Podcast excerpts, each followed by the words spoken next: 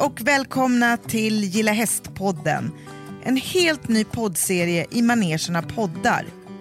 I Gilla Hästpodden vill vi sänka trösklarna till stallet och dela magiska möten där hästar gör skillnad. Riding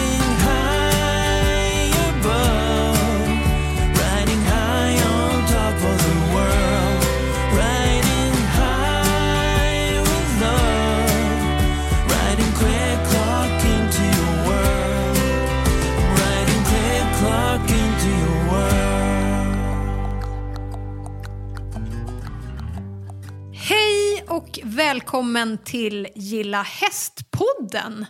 Nu sitter vi här igen, Malin, på Bläddegård och eh, ska alldeles strax ringa upp dagens gäster.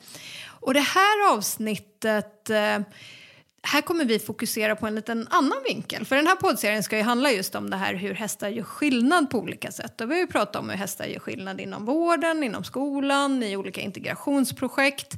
Men idag ska det faktiskt handla lite om hur hästar gör skillnad för Sveriges ekonomi. Kan man säga så, Malin? Ja, men det tycker jag. Och det som är lite intressant är ju att Dagens Industri ganska nyligen skrev att eh, hästnäringen är en av de snabbast växande i, En av de snabbast växande branscherna. så ska man säga. Ja, och det är ju lite intressant för jag tror att det är många som tror att Eh, hästnäringen bara handlar om, inte bara då, men bara inom situationstecken, alltså sporten ridning, eh, ridskolor och tävlingar och så. Men hästnäringen är ju så mycket mer än det, eller hur Malin? Ja, ja, gud, den innefattar ju jättemycket mer. Det är ju ganska hett ämne fortfarande det här med horse tech, alltså teknik och hästar och hur man kan mäta det. Men även har vi fått fram en hel del andra bra tillverkare utav trends och medtech och så vidare. Och just det här projektet, Hästinnovationer, skulle jag kalla för en eh, horse business-skola faktiskt. Vad menar du med det Malin när du säger horse business skola? Nej, men jag menar att eh, våran bransch och vår näring har ju inte alltid kanske ansedd att vara en näring just. Att det är svårt att överleva och så vidare. Och där ska vi verkligen lyfta och belysa den entreprenörsanda och, in och innovationstänk som ändå finns här. Det finns otroligt mycket bra fördelar att, att verkligen plocka upp eh, för oss som är i den här branschen. Så Och vad det också kan generera i nästa steg. Och det, det är det här vi ska få höra alldeles strax. Men i arbetstillfällen, i tillväxt, i eh, innovation. Alltså så att hästnäringen är en näring som måste upp ännu mer på kartan tycker vi. Och det hoppas jag att vi kommer få lite mer både svar och infallsvinklar i det här samtalet. Nu tycker jag vi beger oss över just till samtalet. Det gör vi. Vi ringer upp. Det gör vi. Häng med. Häng med.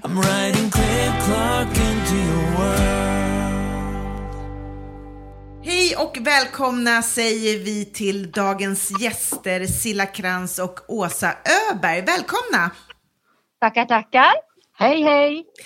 Ni sitter alltså på Mälardalens högskola i Eskilstuna och poddar idag via länk med oss här på Gilla Hästpodden. Men Silla, för de som inte känner till dig, vem är du och vad är din bakgrund och hur startade du upp det här hästinnovationen tillsammans med Åsa?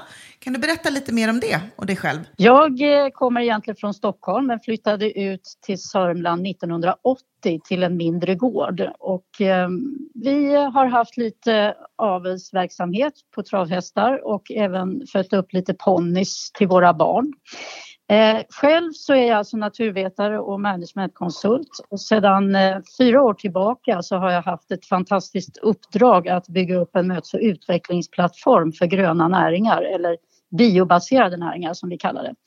Gröna näringar har ju allt med naturen att göra egentligen. Så att det är ju lantbruk, skogsbruk, klimatfrågor som hänger ju väl samman och det är hästnäringen. Eh, Det är 32 olika verksamhetsområden om man ser till LRFs eh, definition. Okej. Och Åsa Öberg, välkommen. Vem är du och vad är din bakgrund och vad tillför du i det här hästprojektet? Tack så mycket. Ja, jag är ju ingen hästtjej utan jag hade förmånen att få komma in i det här projektet för ungefär två år sedan. Eh, och eh, det jag håller på med i livet det är egentligen att jobba med människor och när människor är i ett läge där man tycker vi har kört fast. Eh, man jobbar med att utveckla rakhyvlar eller om man jobbar med robotar eller man jobbar på kommunen. Så ibland tycker man att vi har gjort på samma sätt jämt. Vi behöver hitta på något nytt för att vara viktiga, relevanta för dem vi vill hjälpa. Och det där brukar man kalla för innovation ibland. Eh, att, han, att, det, att det handlar om att eh, få fatt på goda idéer och sen baka dem och pensla dem och sockra dem så att de faktiskt blir något riktigt smaskigt och bra som man kan antingen sälja eller erbjuda till någon. Så min, liksom min passion är att jobba med den där processen och eh, med mild eller bestämd hand eh, tillsammans gå framåt mot att det faktiskt blir riktigt bra produkter och tjänster. Jättebra beskrivet. Jag gillar bak, bakliknelsen med socker och, och så. Eh, men om vi backar bandet lite där, kan ni beskriva det här projektet då, Hästinnovationer? Vad är det för någonting och varför startade ni det? Vad var det för behov ni såg? Jag har ju stött på hästnäringen vid flera tillfällen i mitt yrkesliv och hjälpt olika aktörer med strategier och annat inom hästnäringen och alltid funderat på varför syns den inte mer? Varför pratar man inte mer om hästnäringen? För det finns med i olika strategidokument, eh, offentliga strategidokument tänker jag på då i Länsstyrelsen och annat. Men ändå så tycker vi inte att den riktigt syns och man lyfter den inte som att det finns en tillväxtpotential. Eh, och det funderade jag på ganska länge. Vad, vad, kan det här bero på? Min förklaring var på något sätt att det är en väldigt komplex näring. Just för att det finns allt från ren eh, hobbyutnyttjande till skarp affärsutveckling. Och det, kan, det här kan vara svårt att ta på för folk som inte alls är insatta i näringen. Så det är lite grann av bakgrunden när jag träffade Malin. Så, och, vi hade, och jag hade börjat jobba då med Agro Sörmland, den här utvecklingsplattformen. Och Malin väldigt entusiastisk pratade om hästnäring och ville starta projekt och så började vi då fundera hur, hur gör vi? Och vi hade en eh, Eh, en, ett seminarium kring häst och eh, hästinnovationer bara för att testa lite grann intresset. Och det där skötte Malin alldeles utmärkt och vi sökte pengar till en förstudie för att ta reda på hur ser det ut egentligen med eh, idéer kring hästen? För det är det det handlar om i det här projektet. Att det är där vi ser affärsmöjligheterna, alla de här produkterna och tjänsterna runt hästen. Mm. Det du nämner är ju hästinnovationer. Vad, vad är, vilka är det som har ingått eller vilka är det som ingår i det här projektet? Kan du Åsa berätta lite vilka som är med i projektet? Jajamensan. Eh, vi är just eh, idag då är vi 12 stycken superdrivna eh, företagare, entreprenörer som på olika vis relaterar till häst. Eh, alla har en etablerad verksamhet. Det är allt från ridleder till eh, nu är jag lekman, för ni liksom ursäkta om jag använder fel ord, men proffs på att få oss att sitta rätt i sadeln och rida på rätt sätt till de som är proffs på vad är det för någonting som föl och häst ska på fötterna. Eh, proffs på hur man kan mäta häls, hästens hälsa. Eh, och alla de här duktiga proffsen som redan kan häst, liksom på bredden och djupet.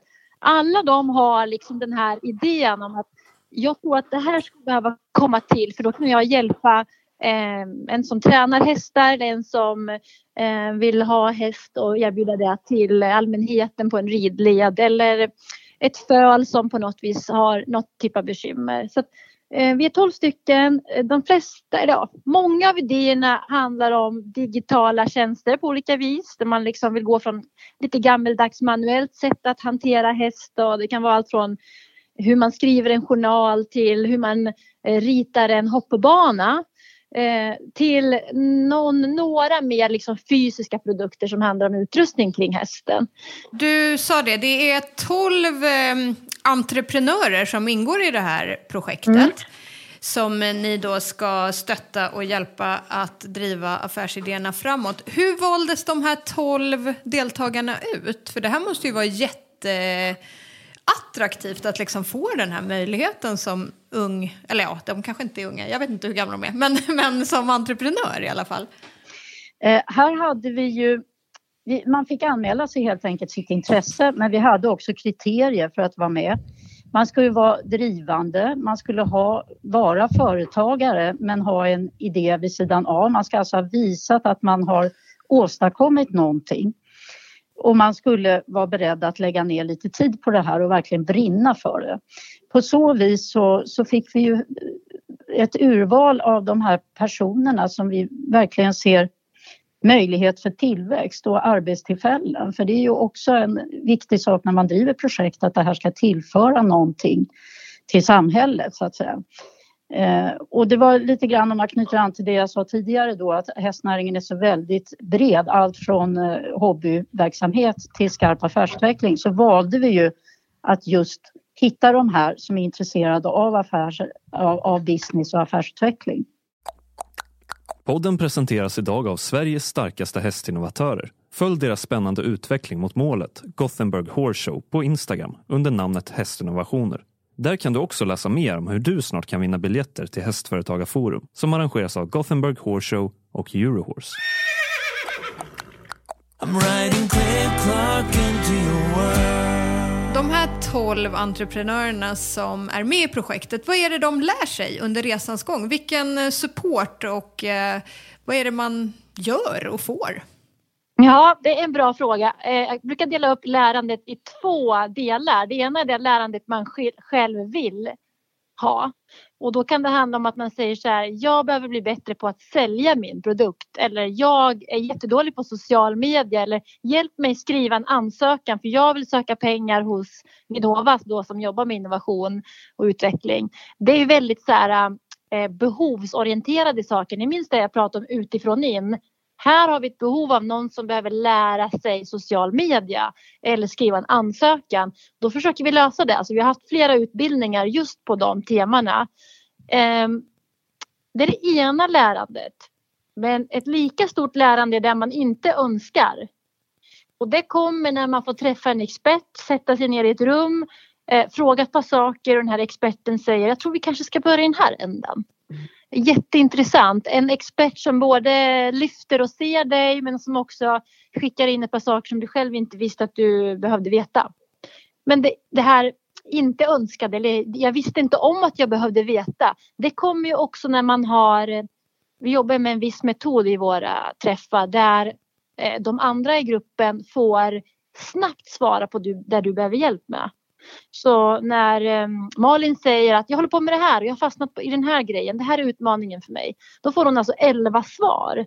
Där några säger heja heja Malin och några säger men vänta nu lite. Då får hon med sig ett lärande som hon inte visste på morgonen innan hon kom till mötet. Mm. Och jag kan verkligen intyga som en av deltagarna i projektet eh, hur otroligt viktigt och hur otroligt bra det är att ha de här andra elva som är i precis stort sett samma situation fast en del har kommit längre och en del är precis i sin linda av, av sin entreprenörskap. Men jag kan verkligen slås av det varje gång vi har haft ett möte eh, digitalt som fysiskt innan coronan bröt ut.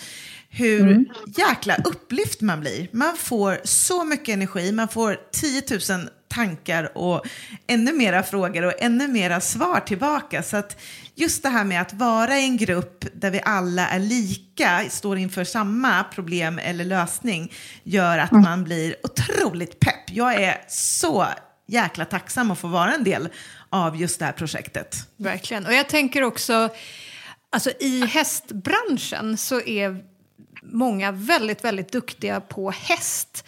Men att man kanske faktiskt behöver den här supporten vad det gäller business och, och liksom hur man når ut och hur man... Så att det känns så himla rätt med den här typen av projekt. Att, att, ja, men att få den här affärsmässiga coachingen tror jag är så viktig. Mm. Ja, jag kan, jag kan fylla på lite grann där.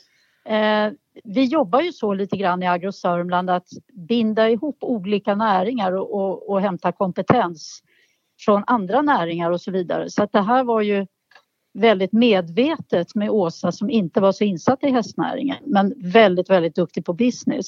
Det tycker jag är en stor poäng. En annan poäng i det här projektet är ju att de idéer som representeras av deltagarna är väldigt, väldigt olika.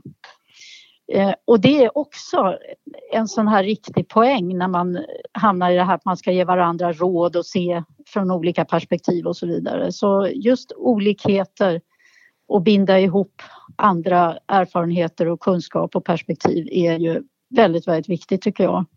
Och en, en eh, fokus i vår verksamhet i Agro-Sörmland. Och var befinner sig de här 12 entreprenörerna just nu i projektet? Vad, hur långt har de kommit på sin resa? Ja, det är väldigt spännande. Eh, hur ska man säga det här på ett enkelt vis? Då? Man kan säga att om vi i ena änden har en idé som eh, vi inte har eh, kanske ritat upp på ett papper, den finns inne i vårt hjärta eller i vårt huvud. Eh, det är starten på en sån här innovationsprocess och i andra änden så har man någonting som står på hyllan eller som kanske går att eh, en app som går att ladda ner och ha i telefonen. Så vi har, jag skulle säga att vi har tre personer som är långt fram i processen där det handlar om att testa en prototyp som vi brukar säga. Alltså det finns en digital app som ett antal personer inom häst provar eh, om man försöker utvärdera, fungerar den här appen då som handlar om att eh, till exempel eh, få koll på hästens hälsa på ett bättre sätt. Då är man i prototypstadiet, det är liksom ett förstadie till att nästan göra klart. Eh, där har vi nog en två, tre stycken. Vi har två som jobbar med digitala lösningar och en som ska till att prova ut en eh, jag får inte gå in på det här, det är alltid lite hemligt, men en, en, en, en fysisk eh, produkt på hästen och det ska, det ska vi prova här lite längre fram i vår. Eh, sen har vi några som är eh, i en process där man har format sin idé, man beskriver den i ord och text, kanske i bild. Eh, men man behöver söka, man behöver ha lite mer slantar in. Man behöver ha slantar in för att kanske kunna bygga den här prototypen eller den digitala lösningen. Så att då är man liksom i ett söka pengar-läge och där har vi nog en två, tre, tre, fyra kanske. Sen har vi några som har sina produkter ute där det, och då handlar det om att marknadsföra, synas bra i social media, få fler följare. Eh, vi har någon som har lyckats få ett jättefint kontrakt och finns, och, eh, finns att köpa i butik nu hos stora återförsäljare i Sverige.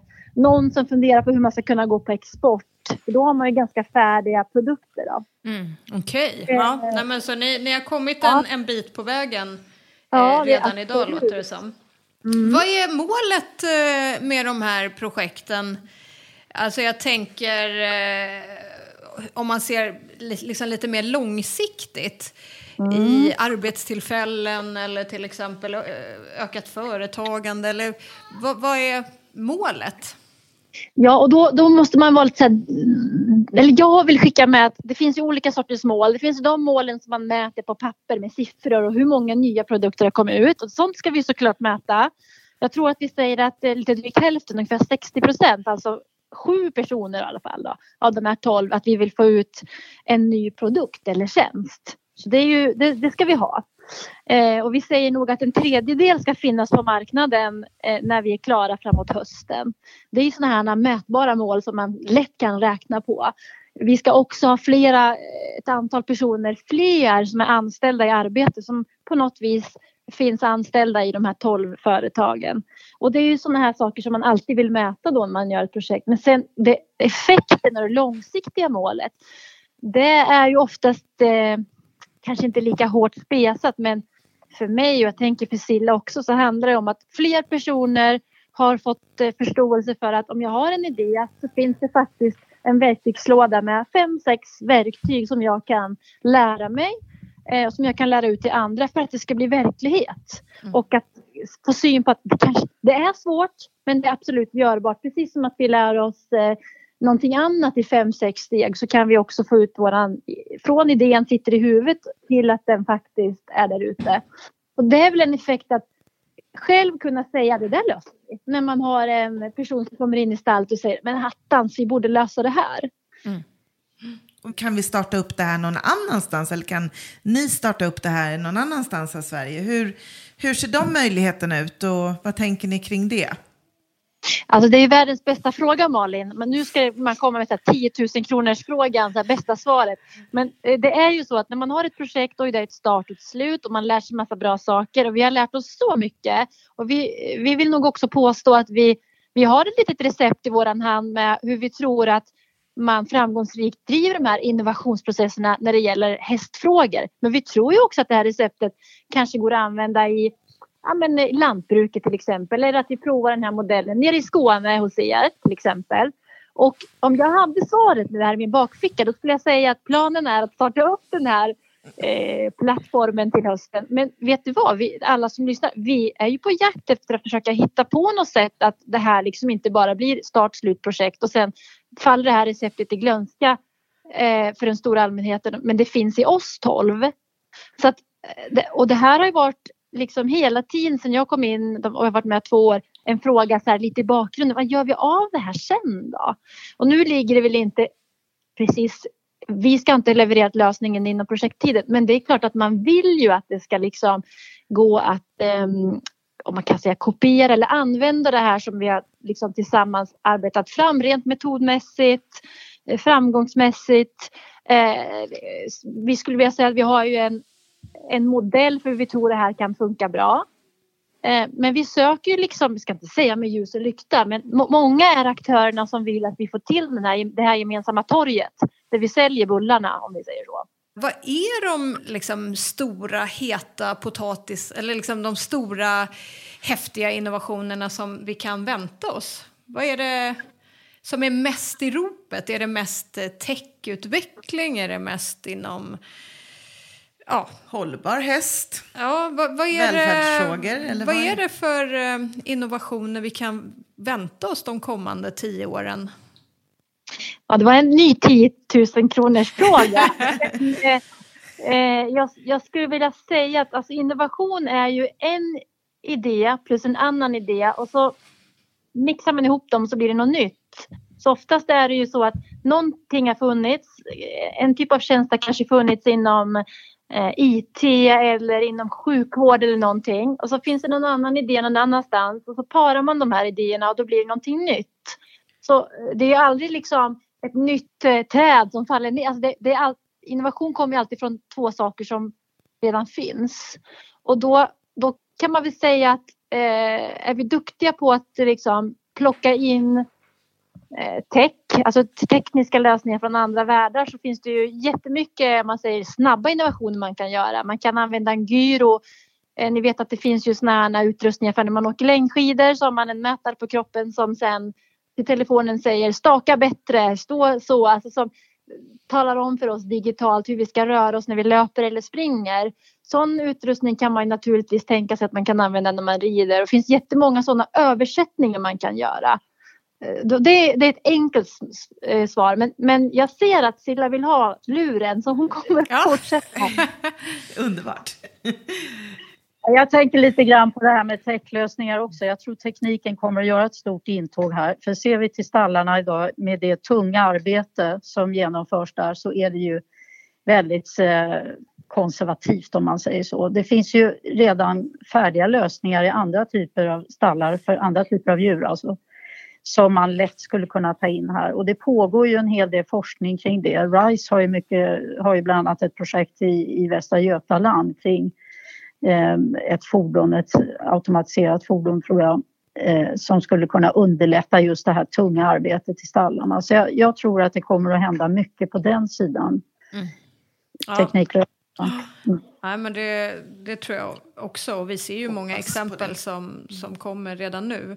För att också backa bandet och ta det lite grann tillbaka. Agrosörnan är ju den som är eh, själva projektägare för hästinnovationer. Men ni har ju andra samarbetspartners med er i det här projektet. Kan ni kort berätta eller beskriva vilka de är?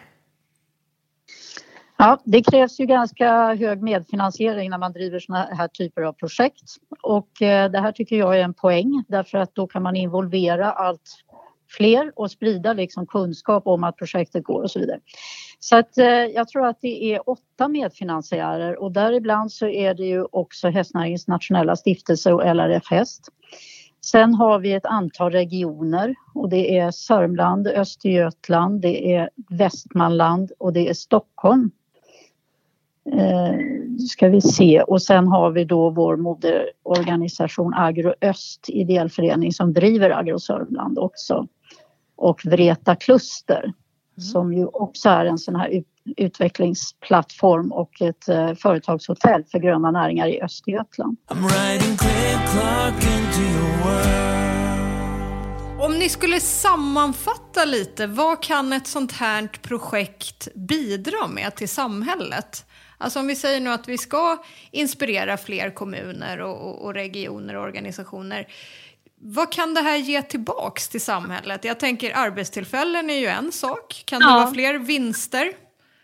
Ja, arbetstillfällen kommer vi faktiskt också rent konkret mäta här nu framåt hösten, liksom i alla, i alla 12 företagen. Vad har hänt? Har man plockat på någon person på halvtid? Ja, det vet vi att man har gjort både här och där.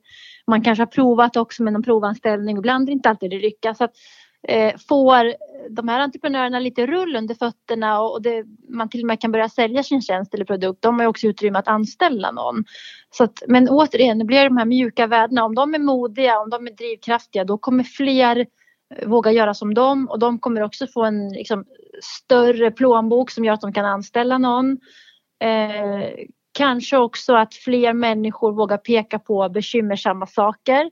Därför att eh, man har fått se exempel på att det går att lösa sådana här olika eh, bekymmer, stora och små. Så att, eh, arbetstillfällen blir en väldigt så här, konkret mätbar sak. Men annars tror jag att det handlar om liksom, mjuka värden som sen översätts till hårdare värden om jag får säga så. Mm. mm.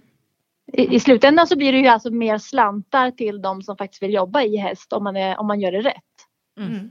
Och jag tänker också just att det, det lyfter ju och eh, inspirerar många andra att våga ta steget att gå från en eh, tanke eller en idé till att faktiskt genomföra den. Och precis som du sa, eh, att man kan hoppa över eller komma över det hindret, det är ju någonting som vi mm. jobbar med inom hoppsporten och ridsporten. Så att varför inte? Jag tycker att det är ett utmärkt sätt att belysa vad faktiskt de här, eh, det här projektet kan göra för mm. framtiden. Mm. Ja, jag tror, jag tror också lite grann att det här kommer ju höja statusen för hästnäringen om vi kan visa på att man är inne och, och tar fram såna här produkter och tjänster eh, och techlösningar hit och dit. Och det har väldigt stor betydelse för idag så säger man ju till exempel när det gäller problematiken, att vi behöver ha vi behöver odla väldigt mycket vall för kolinlagring. Och här är ju hästen en otroligt viktig spelare. Så att öka antalet hästar ytterligare skulle då gynna klimatet. Mm, jättebra slutkläm där Silla och det är ju verkligen någonting vi behöver lyfta i denna debatt som är och har varit kring just hästen och utsläpp. Så jag tror att vi ska försöka runda av med några sista frågor, Lisa. Mm. Om ni fick skicka ett kort meddelande till våra lyssnare som hör det här för att just fler då ska fatta galoppen och förstå att hästar gör skillnad. Och i, i det här fallet, det vi har pratat mycket om i det här avsnittet, är ju just hur hästar kan göra skillnad för Sveriges tillväxt och entreprenörskap och arbetstillfällen och till och med miljöfrågor som vi kom in på här på slutet. Hur, hur skulle det låta? Ja, jag tänkte försöka mig på att gå tillbaka till den här metaforen med bullen och Eh, receptet och det här med att eh, börja med en bulldeg och sen blir det fantastiskt bra. Och då tänker jag så här att i varje häst och i varje ryttare så finns det ju ett guldkorn. Det, det finns ett frö där som kan bli en innovation. Så, så titta på er själva, titta på hästen och den miljön ni är i och tänk att här finns det någonting som jag kan pensla, sockra, eh, sätta i en fin form och faktiskt sälja. För att då skapar vi alla ett större värde. Så att det finns recept för det där.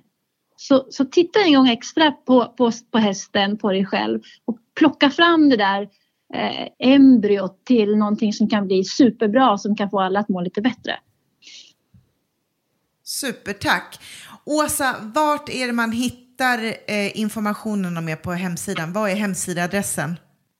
Det är ju hastinnovationer.se Och ni finns även på Instagram under Insta- namnet?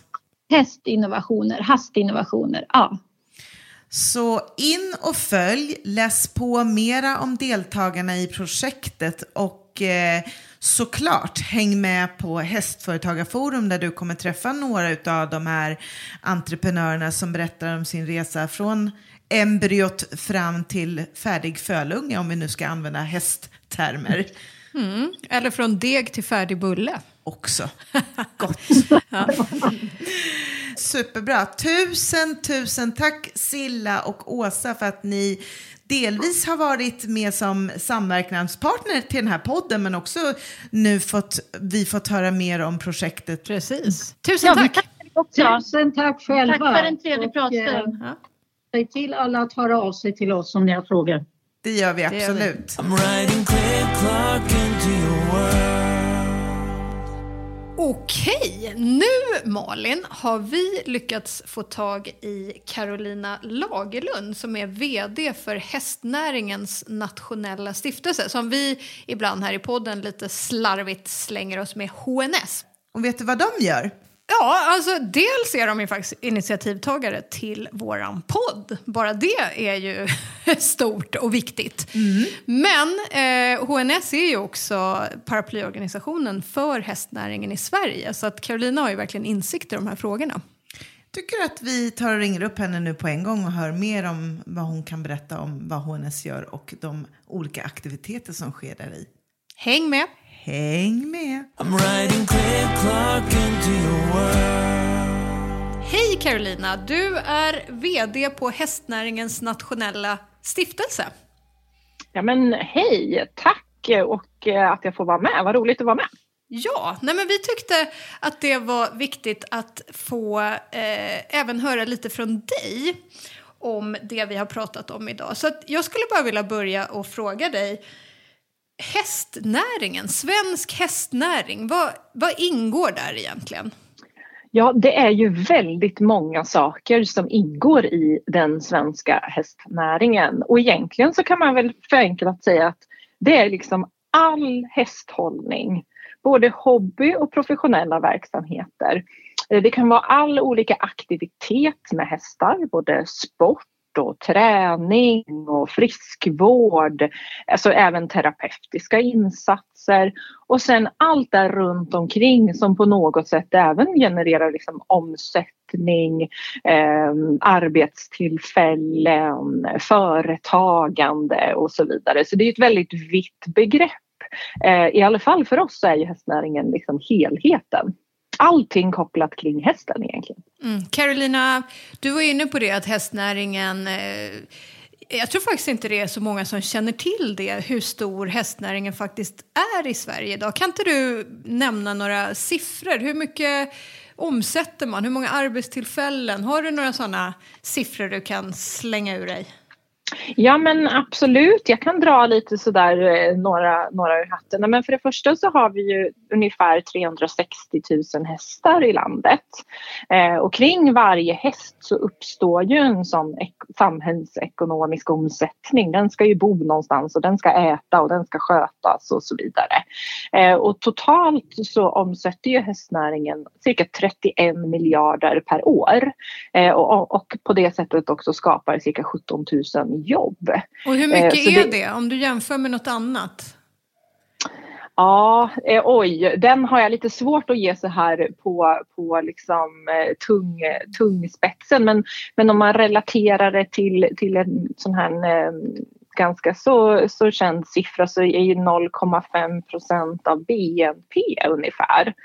Eh, och det är en ganska så rejäl, eh, en rejäl betydelse i det svenska samhället skulle jag säga. Och varför, varför hör vi och ser vi inte och läser vi inte mer om hästnäringen? Hur kan vi lyfta den här? Vad, vad gör ni på HNS eh, för att få upp hästnäringen på kartan som, som just en näring, en viktig näring för Sverige? Men jag, jag tycker nog faktiskt att vi, har, vi hör och ser mera av hästnäringen i samhället idag kontra för kanske bara tio år sedan. För att alltså inleda lite där du inledde. Jag tycker nog vi har blivit lite bättre på att, att visa vilken betydelse vi har. Eh, och det är ju mycket av det som vi jobbar med, just det här med att synliggöra effekterna i samhället. Och då är ju såklart hårda fakta som såna ekonomiska siffror och samhällsekonomisk omsättning och sånt. Det är ju väldigt viktigt, kanske framför allt när vi pratar med politiker och beslutsfattare. Men också liksom arbetsmarknadens möjligheter. Det handlar ju om att visa upp det här och det är en sån sak som vi jobbar väldigt tydligt med. Eh, och just att ta fram de här hårda faktorna, där har vi ju utvecklat en, en statistikmodell nu för att liksom kunna mäta och berätta för det är ju en brist som vi kanske bakåt har haft, att vi har inte liksom haft våra verktyg riktigt på plats för att kunna visa det här tillräckligt tydligt och vara trovärdiga i det. Sen har du ju alla de här andra perspektiven som jag vet att ni också har pratat om tidigare i tidigare avsnitt och det är de mjuka värdena som många gånger också är svårare att, att mäta. Och det kanske man kan ta med lite så här, vad, vad hästen på olika sätt betyder för människors hälsa och ger tillbaka till människor och på så sätt bidrar till ett hållbart samhälle. Och den delen är lika viktig att visa upp tillsammans med de här hårda faktorna. Men de är, den är svårare att mäta den delen. Mm. Och var, var i ligger HNS strategi och lite framtidsspaning? Vad ligger fokus på nu framöver? Eh, nej men I år så är det ju det är mycket kopplat till just eh, håll, de olika perspektiven under hållbarhet skulle jag säga. Eh, och det hänger, ju, det hänger ju även ihop med just att kunna liksom ta en tydlig position i samhället. Eh, visa att vi liksom både bidrar på positiva sätt men vi är också beredda att ta vårt ansvar när det handlar om just villkoren på arbetsmarknaden de miljömässiga aspekterna, sunt företagande och sådana delar. Så att det, det, det, tycker jag känns väldigt, väldigt viktigt. Och även såklart just eh, hästen i centrum. Eh, och att vi måste på något sätt verkligen våga diskutera och reflektera kring hur vi håller hästar, hur vi tränar hästar och så vidare och alltid göra det med hästens bästa i fokus. Det tror jag, liksom, om vi tittar långt framåt så kommer det vara en, en av de, om inte den allra viktigaste frågan. Mm. Och som du nämner så har ju HNS en rad olika eh, projekt och delar som de lyfter. Var kan man hitta mer information om man är nyfiken på exakt vad det är ni gör och vem man skulle kunna kontakta om man har frågor kring eh, de här frågorna? Vart hittar man er då? Ja men dels så skulle jag väl kunna rekommendera vår hemsida eh, hästnäringen eller hastnaringen.se. Där finns, eh, finns mycket information om både vilka vi är och vad vi gör och vilka projekt vi driver.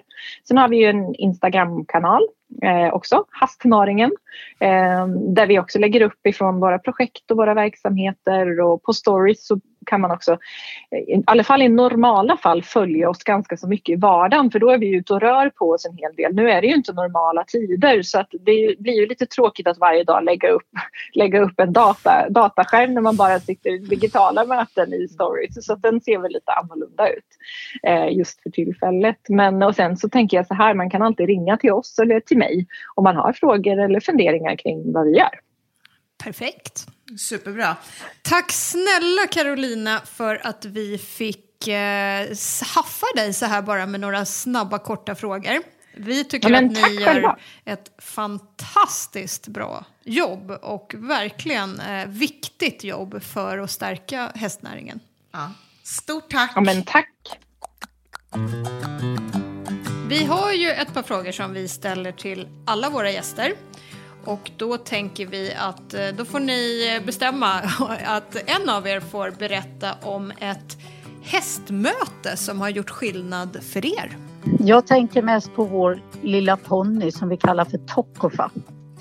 Tokofa eh, kommer från eh, Australien när vi var där på en resa och vi träffade en fantastiskt härlig man och därför så fick vårt lilla föl namnet Tokofa. Han föddes blind ute i hagen Oj. Och vi förstod, vi förstod ingenting för att eh, vi såg, oj, där kommer ett litet föl, stod på morgonen i hagen. Men han bara rumlade runt och hittade inte mamma och mamman stod och, och gnäggade.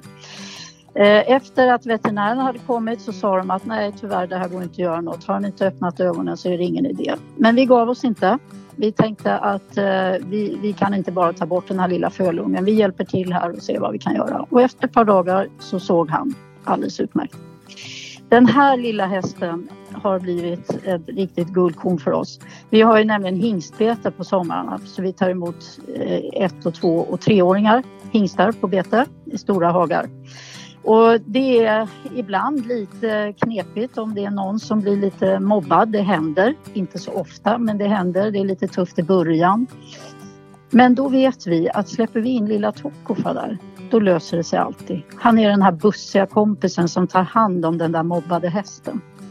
Det har hänt ett antal gånger och vi älskar denna lilla ponny. Snacka om att kunna ge tillbaka för den chansen och den möjligheten han fick hos er, tycker jag. Ja, Verkligen. Gilla hästpodden ryms i satsningen med samma namn som drivs av hästnäringens nationella stiftelse, HNS. Läs mer på gillahäst.se och följ oss gärna i sociala kanaler. Podden presenteras idag av Sveriges starkaste hästinnovatörer. Följ deras spännande utveckling mot målet, Gothenburg Horse Show, på Instagram under namnet Hästinnovationer. Där kan du också läsa mer om hur du snart kan vinna biljetter till Hästföretagarforum som arrangeras av Gothenburg Horse Show och Eurohorse. Right